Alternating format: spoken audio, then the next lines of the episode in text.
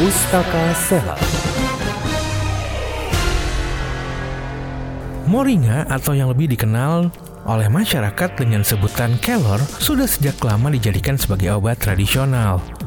Penggunaan moringa sebagai obat tradisional sangat beragam.